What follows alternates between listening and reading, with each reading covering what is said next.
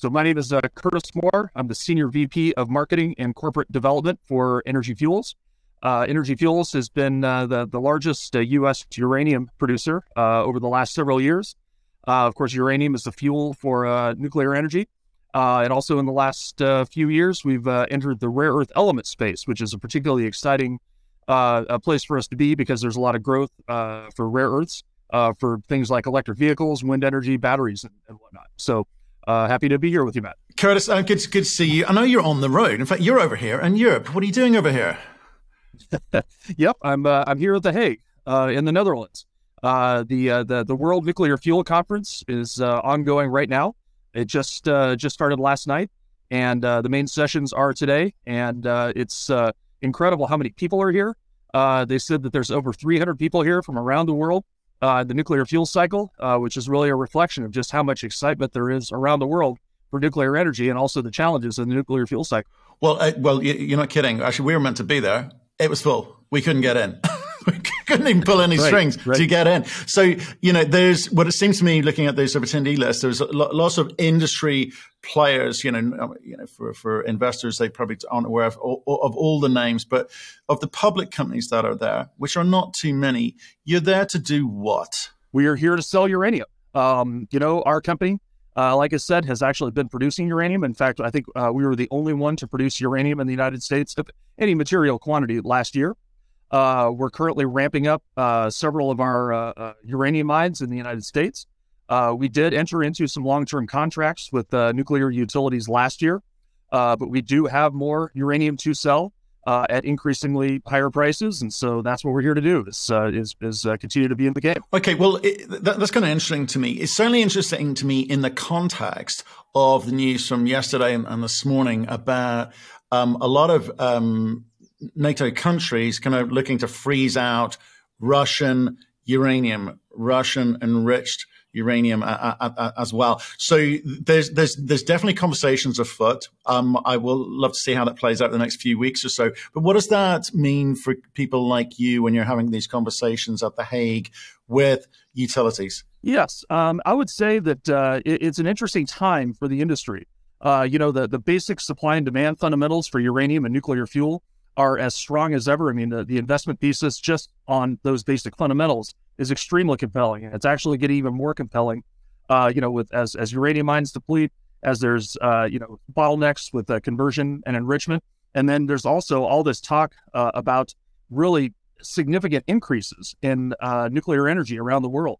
A lot of talk about climate change and how nuclear is really the only way that you're going to significantly get to net zero or reduce carbon emissions. But then you add to that, the other, I'd say, big theme over here is security of supply. And uh, of course, that, that was really sharpened with uh, Russia's, Russia's invasion of Ukraine. Uh, Russia, of course, is a major supplier of uh, of nuclear fuel uh, all the way down to uranium. And so uh, people are, uh, in, and utilities in particular, are, are very uh, careful about who they want to do business with. They don't want to be funding a war in Ukraine. And uh, we we all know there's been recent uh, news coverage that uh, Rosatom, uh, which is the uh, the Russian nuclear company, is directly aiding in the war effort. Uh, they were a big part of taking over the Ukrainian nuclear power plant, and so uh, I'd say most players in the in the space are, are they want to shift away from your, uh, Russia as quickly as they can. And, and, and what so are, they'll come to companies like us, right? Well, I say I think that's the point. Is I, I guess the, the important question is, and certainly for investors looking at companies like yourself, is how do you take advantage of this situation? How do you take advantage of this this this unfortunate narrative that that that we we have at the moment with regards to nuclear and therefore uh, uranium? So I guess the conversations you're having this week in The Hague are going to be really, really important for you as a company and you as, you as an industry more more broadly. So um, who, who are the parties um, that you are trying to reach? Is it just purely the utilities? It's mainly the utilities, yes. And of course, our focus is on North American utilities, but uh, all those guys are over here as well. Um, and, uh, you know, they're, they're, and the utilities are focused on, on all aspects of the nuclear fuel cycle. Uh, you know, there's a lot of focus on conversion, uh, uranium conversion. There's a lot of focus on enrichment. Uh, but I just sat through a session a minute ago where uh, the, the C E O of uh, Urenco, uh, which is the large European enrichment company, is out there saying, we have enough enrichment. If you want to move away, uh, Euro- European U S utilities, if you want to move away from Russia, they have the enrichment capacity, which was very uh, heartening for me to hear. Um, and again, just the, it's it's the, these utilities are are looking to people like us to try to to, to fill that gap. And, uh, you know, look, we're not going to be producing ten, twenty million pounds of Energy Fuels, but we can certainly supply a few million pounds into this market.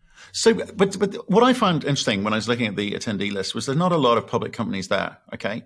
Um, and I don't know if that's a fa- the factor of, well, I don't know what it's a factor of, but if you're not there, you, you're not in the room, and if you're not in the room, you can't have the conversation. So is it because they're not quite ready for those conversations, or are there other factors of, uh, at play here? Yeah, I mean, look, if you don't have the permits, if you don't have your projects financed, uh, much less developed, you know, there's there's not a lot that a utility needs to talk to you about, right? You know, they have they have challenges that are right in front of them in the next couple of years. And so, you know, I'm sure that they, they you know, they, they, they're interested in hearing about projects that are going to come online in five, ten, fifteen years. But, you know, that's really not their focus right now. So that's why they're talking to, to guys like us that have the uh, proven capacity to actually increase uranium production uh, very, very quickly. And so uh, we're we're we're we're interested to see where those conversations go, for sure. Okay, well, um, I, I guess you'll feed back into the market, you know, if, as those conversations evolve or, or, or come to some uh, level of conclusion in terms of contracts, et cetera. Um, obviously, let, let's just go back home uh, for a second there. Obviously, you mentioned rare earths. Um, Alta Mesa, part of the kind of critical minerals hub that you're building um, out there. Um, I mean, h- how are things advancing on that front? Yeah, so uh, so we're uh, pr- uh, producing uh, rare earth element out of the White Mesa Mill. Uh, of course, White Mesa Mill is the only conventional uranium mill left in the United States, but just a few years ago, we uh, discovered that it can also play a big role in uh, uh, bringing back rare earth production in the United States. So uh, we've been doing a crack and leach and producing a, a mixed rare earth carbonate uh, for the last couple of years uh, on small commercial scale, and we've been selling that to a separation facility in Europe. Um, but uh, I'm not sure if your, your listeners were aware of this, but uh, we have made the uh, investment decision to install rare earth separation capabilities, where uh, we have ordered up the equipment. Uh, we started construction out of the White Mesa Mill.